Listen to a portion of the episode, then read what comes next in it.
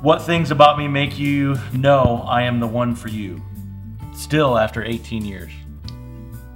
Was that on the card? No, but so. what things about Um, me make you know that I am the one for you? Well, your love for Jesus and your leadership and um, just how you serve our family and provide for us and I didn't do that me. when we first were married, though. 'Cause Well- we didn't have a family. Well you said you added the 18 years Oh, i'm just saying okay. what, is something you wish you would do more often or we would do more often you can't say that I can't say that. um, probably just time. I think we get into the machine of life and with kids and jobs and, and all that kind of stuff. I think we come home and, and we have nothing left. And some, you know, we're both tired. And so I wish that we just had more um, even energy to date each other and, and that kind of stuff. And we, we work on it. We do well at it, but yet we have to um, yeah, I think if it would just even at times come easier. What's what's something I do that shows you Jesus? Everything you do your whole your job uh, you love on people every day. And i think anybody who's met jake then or met you sorry knows that you love jesus. I mean just when you talk to them. And knows that they love you love them. So that makes jesus shine through you because you love people no matter who it is. You'll listen and Yeah. talk with them. What's amazing about us is that I can get compliments from bosses or coworkers or students in the ministry, and nothing means it like when it comes from you. That's special to me. Try and do it more often. Yep. um, what is the biggest obstacle that we have overcome together? Oh. Well, we've been in seasons. Um, we had a dark season after Kira was born. I I know you remember we were in Omaha and I walked out. I mean, I was. I don't know what brought us to that point. Um, I just think we weren't spending time together. We weren't communicating. It was all about the kids. Um, we weren't connecting in any sort of way. One, and it was not for just a week. It was for a season. It was months. Um, and I remember just thinking, this is not what I signed up for, and, and walked out. And I think by the grace of God, they um, put people into our lives that walked us through those dark times, and um, we overcame that. From this day forward, what do you vow? I vow to constantly be always be pursuing you, um, not only physically but emotionally and spiritually, and um, to go after you and who you are and your gifting, and to encourage you and support you. I promise to always um, be faithful, not only in you know the physical realm of life, but also in the even in thought life and all of that kind of stuff. To be faithful to you. From this day forward, what do you vow to me? I vow to love you and respect you and show you more respect by encouraging you and um just yeah same stuff you said being a team and raising our kids together and having fun and going on adventures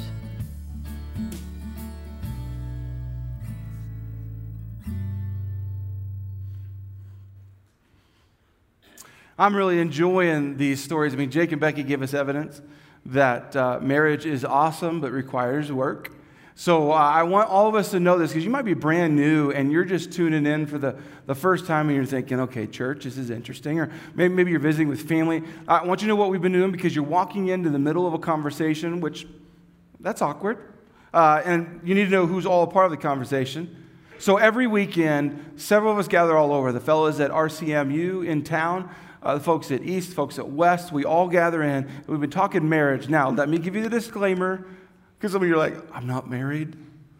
This is, I should not have come to church. Or maybe this stirs up bad memories. This message in particular can, I believe, be applied to any relationship you have.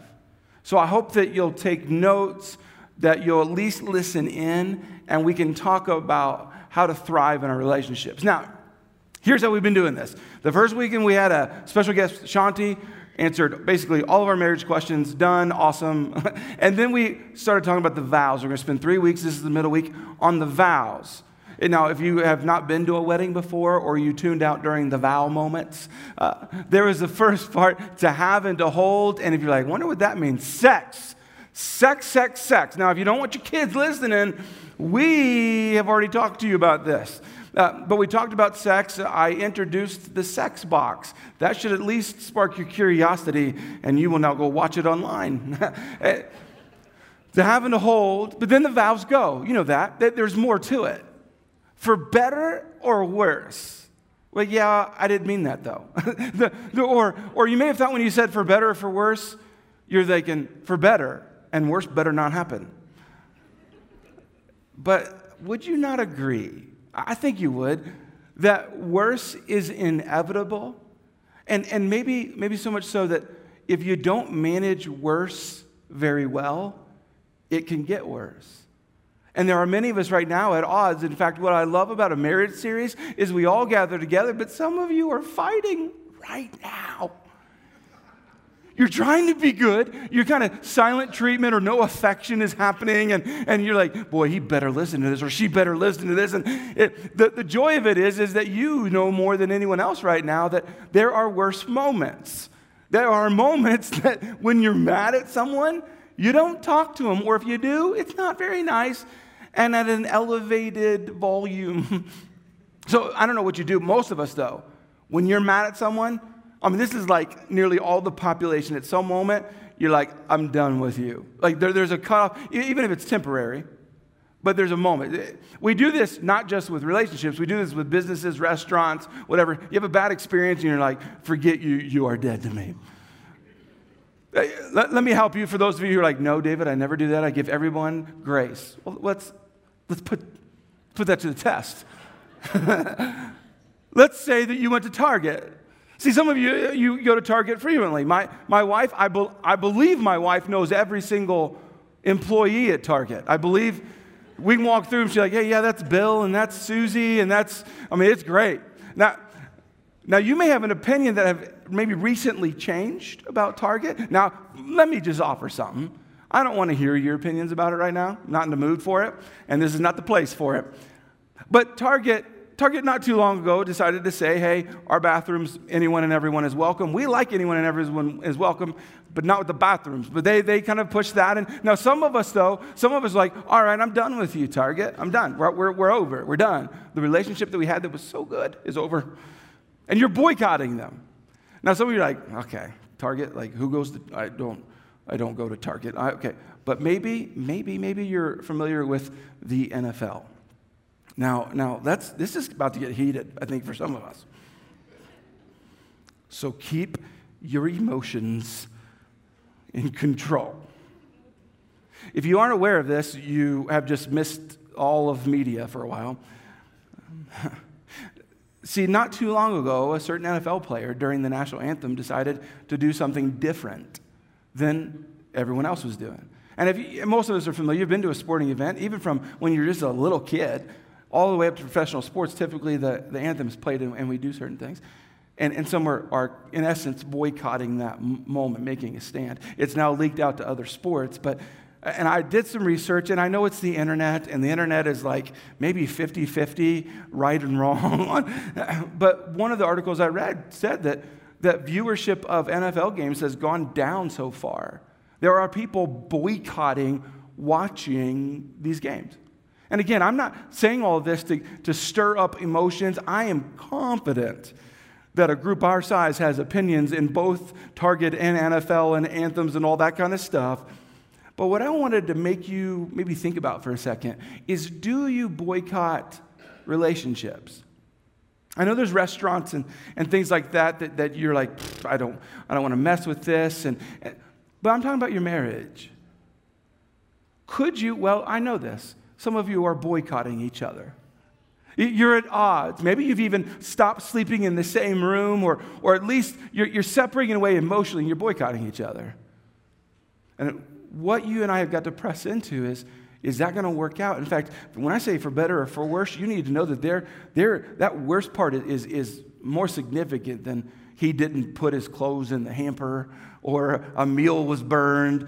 No, these are the worst moments. What are you doing with them when finances are not where they need to be and all of a sudden you as a couple are at odds? What about where sickness kind of comes into the house and it's one of those seasons in South Dakota that sickness doesn't leave for months and you just start to get mad at each other for being sick? You act like that's never happened. I mean, sometimes you're like, I'm just, I'm sick of being sick, and then you begin, you fight, and it gets bad. Let's even go further than this. What about when your spouse needs to change, but they don't want to change? One of the top conversations I have during this marriage series is when one spouse comes to me and says, My spouse doesn't want to change.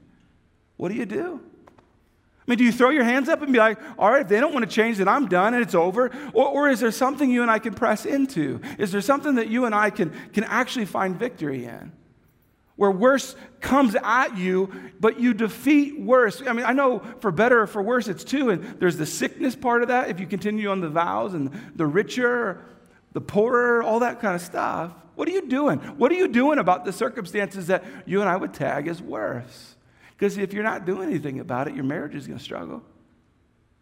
And I would tell you, every couple, every couple has better and worse moments. It's just what happens. You're like, really? I mean, if you've ever seen those couples who've been married for 60 years, 70 years, you're like, I want that. I bet they can give you a long list of the worst moments. And what I can tell you about those couples is that those couples have figured out how to overcome worse. Now, here's what we most do. When, when worse is happening, when things haven't gone well, job, whatever is unfolding, or, or just things are at odds, we tend to fight at each other. We fight at each other instead of for each other. I want you to catch this because this is profound. This is wisdom I was taught a long time ago. When we tend to fight at each other, it's a versus kind of mentality instead of fighting for each other. Now, again, last week I talked about this sex box, and there were Barbie dolls involved, and it was.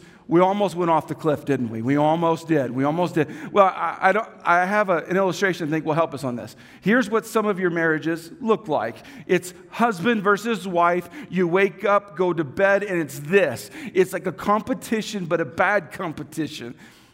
It's where you're at odds in a way that the relationship is essentially eroding.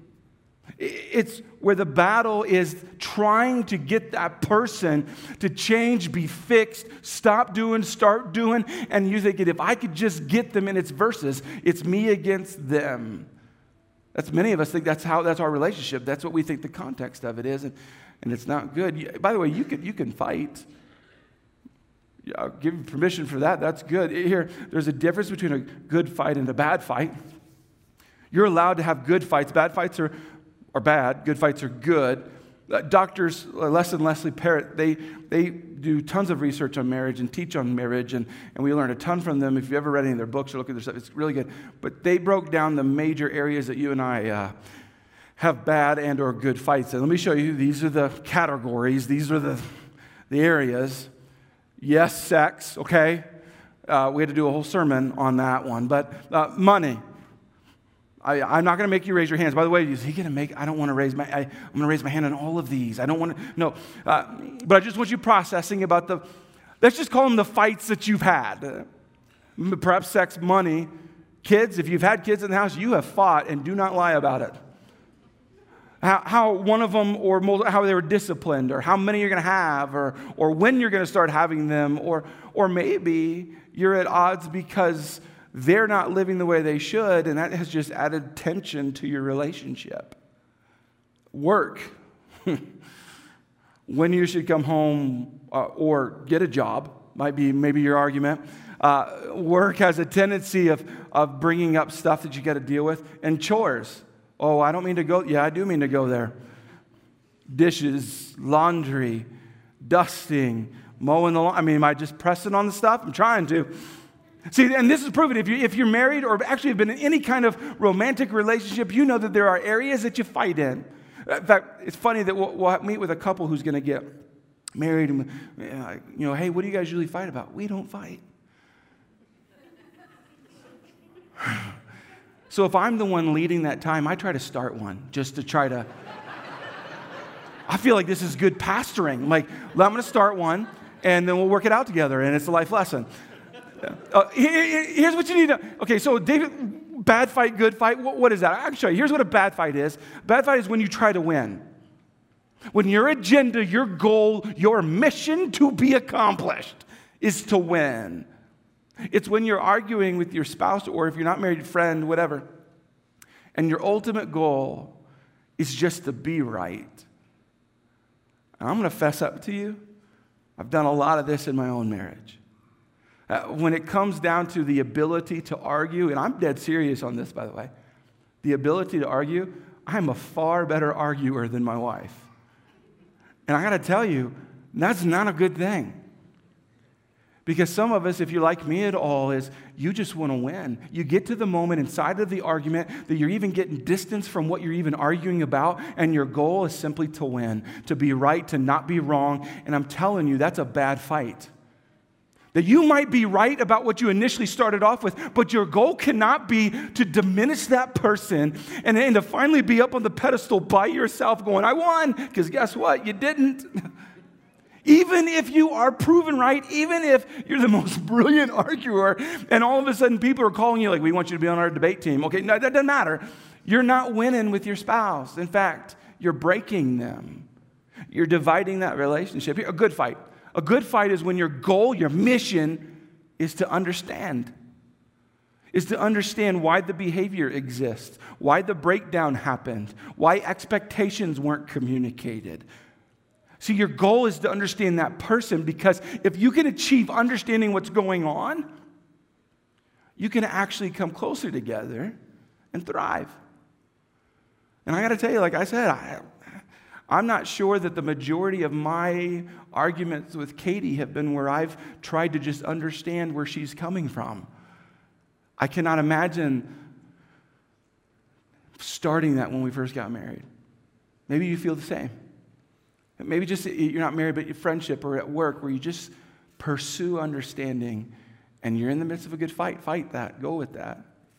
But, but some, some of us are, we, we think that we're at odds with our spouse, and we're actually not. So in these fights, we don't even know how to treat that person like a friend because we think this is enemy time. But the Bible gives us great insight that I have always found profound in marriage. Ephesians chapter 6 tells us about who you and I are actually fighting. For our struggle is not against flesh and blood, but against the rulers, against the authorities, against the powers of this dark world and against the spiritual forces of evil in the heavenly realms.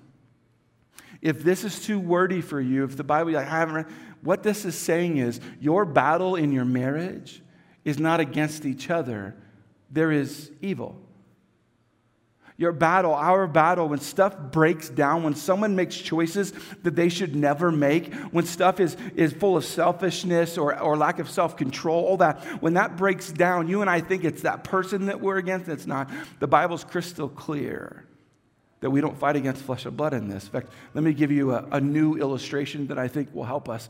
You've got the husband, you got the wife, but it's also you and God versus the devil. Now, I know if you grew up in Sunday school, you're like, David, I've heard that before. Yeah, but do you implement this into your marriage?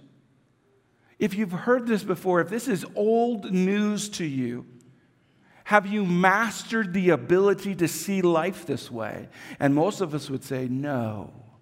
Because I got to tell you, I have not mastered this. In fact, I had a conversation recently, not about marriage. I was discouraged about something. And someone, one of my friends had to remind me, David, we fight not against flesh and blood.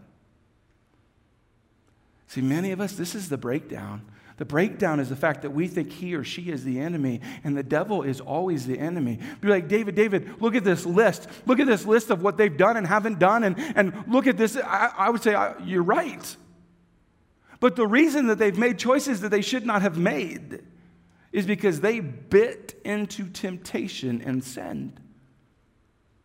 So if you and I were to look at marriage differently, what if you and I were to engage the problems, the, the, the worst of the, for better or for worse, what if we were engaged as though that is a spiritual problem, as though that is an issue where we're going to go at the devil, where you get mad not at the spouse, but at the devil. Now, some of you are like, good, now I can finally start blaming the devil. Okay, it's, it's not, don't take it too far. But you do need to know the battles in our life, what you don't like about government, what you don't like about the world, what you don't like about poverty, what you don't like about a lot of things in this world, perhaps all of it, is because you don't like it because there is evil in this world.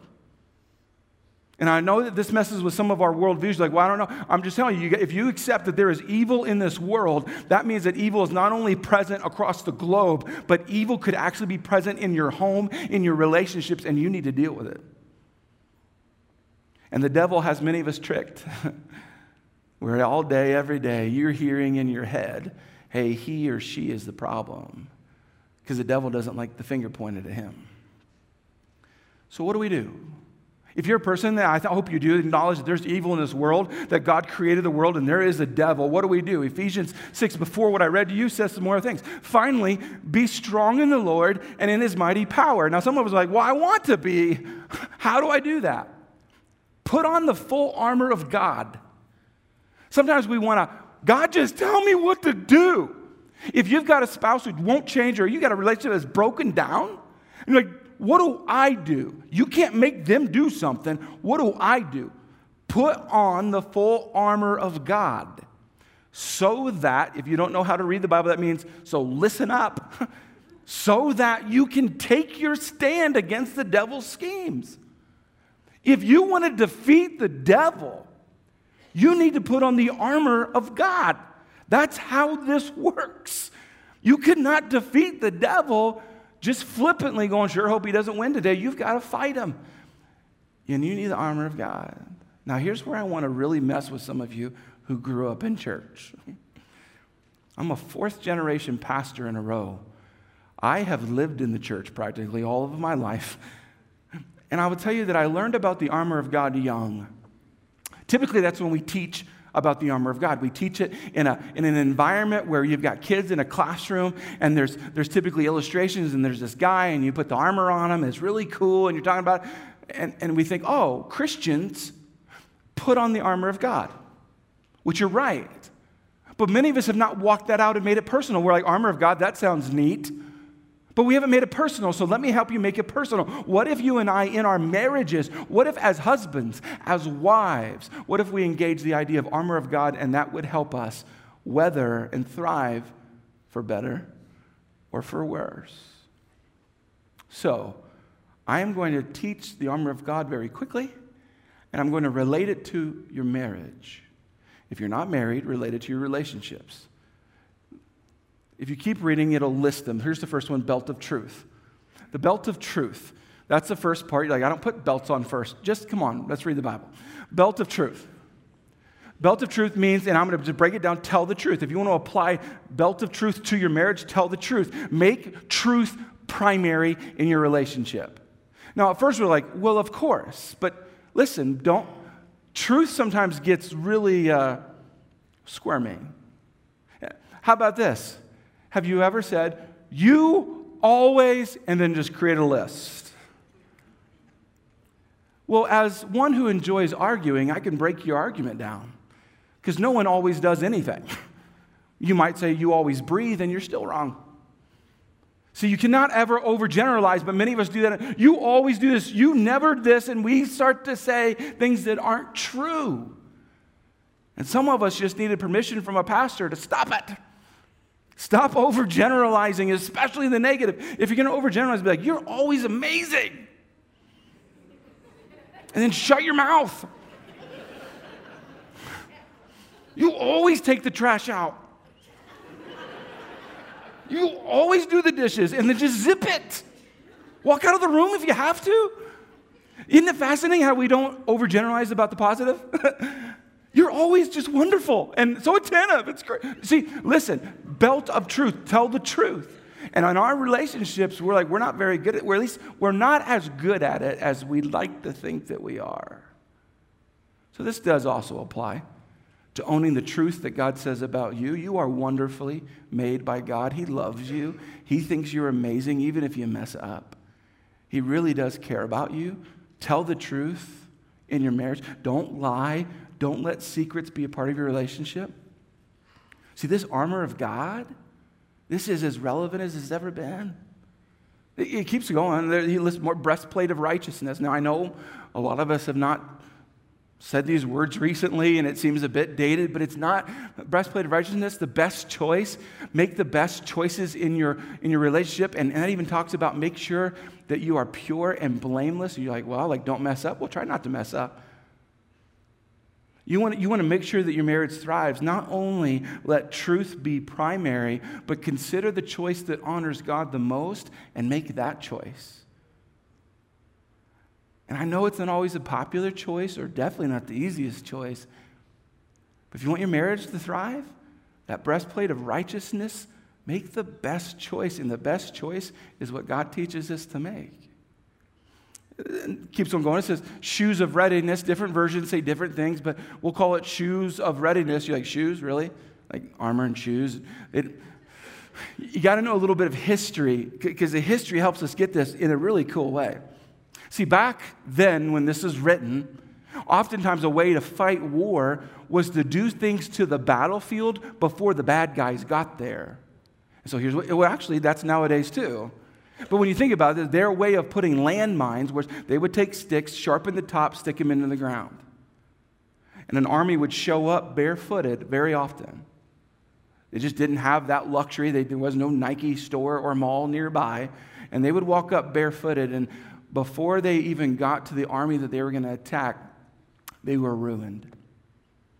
Because in all of the soldiers' feet were sticks. And if you've ever had a problem with your foot, you know exactly what I'm talking about. That can really just take you out. And so, for years upon years, this is how armies fought. They tried to get you before you got to them. Josephus, he's a historian, has written a ton about this time. But he has written so much. He's even talked about some of the victories of the greatest leaders in this world regarding military. Their number one tactic was this be prepared when you go to war. See, a lot of times we think, oh, I bet they were just really good warriors and, and they knew how. No, they were prepared. If you're part of the military, you know exactly what I'm talking about. If you're prepared and you go in, you're already ahead of the enemy most times. So, shoes of readiness. How does this apply to marriage? Prepare. Let me help you. So, if worse comes tomorrow, if worse comes next week, what have you done today to be ready for that? And not not based in fear, that's preparation. I'll give you one of the things I do. I read marriage books as often as I can, not because my marriage is having problems, but I want to prepare for the moments that I won't know how to navigate. I remember when Katie told me, this was years ago, that we were pregnant, and then we had, she told me that we had lost the, the baby. I got to tell you, this is one of the most overwhelming moments I've ever had as a husband because I saw the brokenheartedness in my bride and I didn't know what to do. If you're not prepared for those moments, whether it's someone's mistake or someone's just bad news to you, or if it's just something that's hard to overcome, if you're not ready, it will get you. One of the greatest things you can offer in a marriage is to prepare for tomorrow. Let me tell you another one that you definitely will make fun of me for, but it's fine. Uh, one of the things that Katie and I experience in the mornings is a lack of desire to get up. I know some of you are like, what? I don't relate. But when you have three kids going in three different locations in the mornings, and, and we have a pretty full schedule, you wake up in the morning, and Katie and I do not, I'm just going to be very open, we do not jump out of bed going, whoo, it's a new day, yes! Some days it's like, you better have made coffee, and if you didn't, we're going to have some major problems. So here's what I've been doing. Here's what I've been doing, okay? You make fun of me all you want. I've started making coffee the night before. I know, you need a second. You need a second? That seems insignificant, and maybe part of it is selfish because I like coffee too. But I love hearing my bride say in the morning, Hey, I didn't think about this, and I didn't have time, thanks for making coffee. Some of the basic stupid stuff that you could plan today for tomorrow. What are you doing today that is about tomorrow. One of the things I've been trying to practice is I try to plan today something I'm going to do for my wife tomorrow. Prepare. And guess what? It's revolutionizing our marriage. Here's another one shield of faith. That's one of the parts of the armor. Shield of faith. Utilize God's capabilities. I love this part. Now, I know some of us like, wait a minute, wait a minute. We've kind of been talking about what we do, right? We talk about what we do and, and, and the army that we're getting. And then you got this utilize God's capabilities, involve God. In, that means faith. Uh, let me just ask you a question. Don't answer out loud. I just want you thinking is how much lately have you utilized God's power for your relationship? Many of us are like, well, I want to. I would love to have God be a part of our relationship, and we try to make him the center, and so we go to church or we, and, and, sometimes we're a little iffy on how we do this. I can give you an example, but I need to ask a favor. See, when I begin to tell you this story, this might cause some of you to think I have an agenda, and I do not have an agenda. It just is one of the most significant moments I've ever had in our marriage. Years and years ago, soon after Katie and I were married, I didn't have a job and I was hunting a job all over the place. I counted up, and I'll never forget this. I had 96 resumes that I distributed, and we lived in a town that was half the size of Rapid City. Just couldn't find a job. When they see on your resume that you've been a pastor, a lot of people don't want to hire that. And so I was looking and looking, and Katie was in college at the time. Katie was in college, and, and if, you know, if, you don't know this about college students, they're not notorious for uh, making a lot of money. Uh, they spend it, but they do not make a lot of it. And so, as a couple, I don't have a job, she's at school, we have no money. It was frequent that we hated seeing the mail because if you don't have money, the mail is rarely full of good news. One evening, uh, Katie and I were having dinner in our house, and we came to the realization in that moment that we were actually having dinner with the last of the food in our house. There was no more. If you think that I am overgeneralizing, I'm not. I promise you, there wasn't anything else left. And that's defeating. As a, as a guy, I felt like a loser. I'm like, why, am, I can't I find a job to provide for our family? Katie felt shame. She was like, oh, I shouldn't be going to school. I should just go get a full time, full-time job and quit school. And, and we just, we started going at each other. Not because we were mad at each other, we were just frustrated and we were right in front of each other, so that's who you yell at and get mad at. Well, we ate our dinner, and uh, then it was time to open up the mail. Like I told you, we tried to delay that quite a bit. Open it up, and one of the letters was from my grandma. my grandma had sent us a nice, note and a check for $900 to cover our mortgage. Now, now, at the time, we're like, we look up, you're real. You are real. I know that we knew you're supposed to be real, but you're real. It was like that moment. We start to cry and like have this, like, oh my goodness, this is amazing. But you need to know something about Katie and I. Previous to that moment, we had made a decision as a married couple. We had made a decision about money specifically. We had decided before we made money that we would always do what the Bible taught give 10% back to our church. And then we're at this moment where we're like, yeah, this is awesome, this is amazing. And we're like, wait a minute. See, this $900 covered to the perfect T our mortgage payment. And we both looked at each other and had that realization uh oh, so is this from God? So then do we give it back to God? How does this work? And if you're like us, we try to rationalize as best as we could to not give the tithe to the church. But we said no. We like to be people who say and do the same thing. And so, right there at the table, we wrote the $90 check to the church that we were going to. And then we were mad at God. I was mad. It's like this was supposed to cover this, it doesn't cover this. And so we kind of went to bed mad at God, maybe each other, just upset because now we had a mortgage payment with not enough money. If you've ever talked with a mortgage company when you don't have enough money, they don't typically answer saying, We feel your pain. And so the next day came. There's a $90 check sitting on our table. Katie goes to class. I go out, look for a job again. I come back around lunchtime. I make uh, what we found a macaroni. I found a box with macaroni. I was like, this is awesome. God provides, but I was still mad about it. And I sat on our couch. We didn't have cable. And on my college TV, we, I watched uh, Roseanne Barr show. That's all that came in. I'm sitting there, someone knocks on the door. Now, again, when you don't have money and you can't pay your bills, you don't answer the door. But I got up, opened up the door, and there was a screen door there. I didn't open up the screen door. I looked at this guy who's in shorts and a tank top and sweaty. I'm like, you don't look like a bill collector, but I don't know. Could be tricky. So I crack open the, the screen door. I was like, yeah, what's up? He's like, hey, you don't know me. I was like, mm-hmm, you're right. He like, you don't know me, but we, we live like way down the road, but I, this is a little weird. We're moving. I'm like, you're going to ask me to move your stupid piano because that's always what people want, right?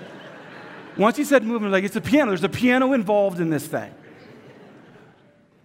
I'm like, so I'm just waiting to hear the words piano, and I'm like, I'm going to feel bad if I say no, but I'm going to say no. And he's like, we're moving, and our freezer and fridge are full, and if we take it with us, it's going to spoil. Would you want all the food in our freezer and fridge? And I don't remember the timing, but I said yes faster than I remember. I was like, yeah, huh, uh huh, yes. He's like, hey, I'll, I'll bring it to you. I'm like, oh, okay. Filled our fridge. For the next month and a half, we didn't have to buy groceries. See, and God's going, see, if you rely on my capabilities, I can do miracles. See, stuff like shield of faith, some people get offended when a pastor talks about money. I'm telling you, your marriage will thrive. Because when you learn to trust God with whatever you value a lot, God can then do amazing things in your life. And so the moments in our life that have not been money related, but really scary, really difficult, Katie and I have already learned that we rely on God. If you want to learn to rely on God, press into those kinds of conversations. If you want to win through the worst, you don't get offended by what I just talked to you about.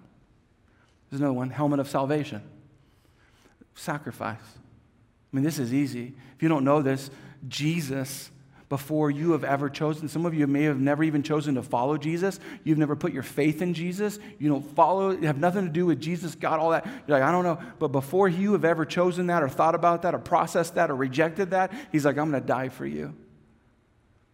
What sacrifice? See, some of us like, hey, when they change, then I'll start being the wife or husband I'm supposed to be. That's not what Jesus has done with you and I.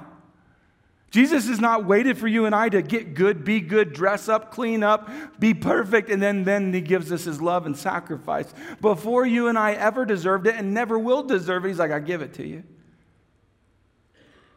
Perhaps what your marriage lacks is just sacrifice.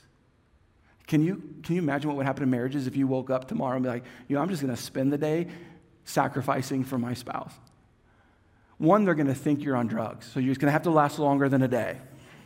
And it can't just be birthdays and anniversaries. Come on. But what if you and I were to spend months and years giving things up on behalf of our spouse? Sword of the Spirit. If you don't know what that means, use your Bible. If you are not already using the Bible to figure out how to parent, how to be a spouse, how to be a friend, how to manage money, how to live life, the Bible is full of it. There are so many folks who want to know how do I do life? What are the secrets to life? And there's this book just sitting there for thousands of years going, This is how it's in here, it's in here, it's in here. So does Spirit use the Bible. You want to revolutionize your marriage? Build it on what the Bible teaches. It's fascinating to me that the verses keep going, though. It doesn't just say, all right, you're going against the devil, better for worse, got to learn how to deal with the worst. It's, it's not against flesh and blood, it's against evil, so put on the armor. So you got your armor on, you're like, well, what do we do now? Ephesians chapter 6 keeps going. And pray in the Spirit on all occasions with all kinds of prayers and requests. So if you've ever wondered, can I talk to God about specific things? Can I actually have a conversation with God and get super specific, super raw, super just straight with Him, going, hey, here's what I want, here's what I need, here's what I see, here's how I feel? He's like, yeah, you can. And pray in the Spirit on all occasions with all kinds of prayers and requests. With this in mind, be alert and always keep on praying for all the Lord's people. If you don't understand the power of prayer, let me tell you something about you. You're here because someone prayed. You are. You may not know that person. You may not think that God is that intertwined in life, but I would tell you without any doubt in my mind that you and I are together in this moment because someone prayed. I believe personally that I know who Jesus is because someone prayed for me. I know by what they've told me, my grandparents and parents prayed for me and still pray for me. Some of you, you're sitting in a seat at a Fountain Springs location because someone prayed. Never, ever underestimate the power of prayer. You're not talking to the air, you're talking to the Creator. And the Creator wants to talk with you, He wants to intervene in your marriage. You're here, you're listening to this conversation because someone prayed. Sometimes we forget how divine our life is. So here's what I want you to do I want you to talk with God right now. So bow your heads and close your eyes. And whether it's a marriage conversation you want to have with God right now, or maybe it's just some relationship conversation, I want you to take a moment. I'm going to stop talking, and I want you to silently, privately talk to God with the creator of all, when you stare at the stars and look at the moon, when you see the beauty of the hills and you see the change of the seasons, when you understand the masterful creation of the human body, you must understand that someone made it. And I want you to talk to him about your marriage or about whatever relationship you need to talk to him about. So I'll give you some time and you have that conversation.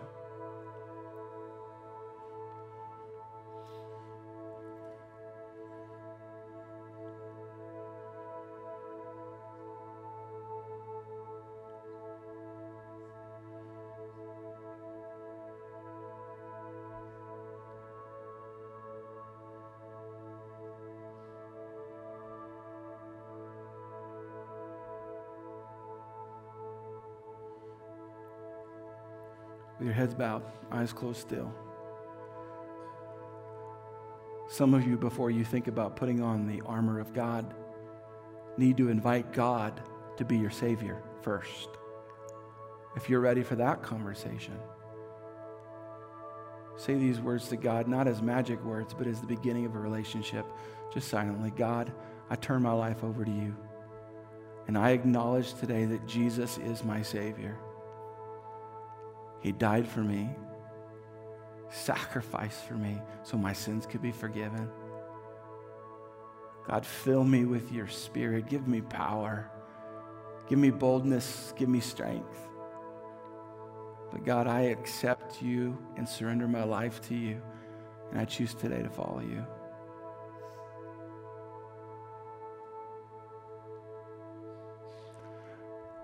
Heavenly Father, I pray for every relationship. I think this armor applies to them all. But God, I specifically pray for the marriages that think the other one is the problem. Keep it fresh in our minds, God, that we fight not against flesh and blood, but we fight against evil. So, God, help us to own the victory you've already promised. I pray for every marriage thriving and dying God, may you speak in and breathe into their relationships and do miracles, just like you've done in my relationship with my wonderful bride. We pray this in the name of Jesus. Amen.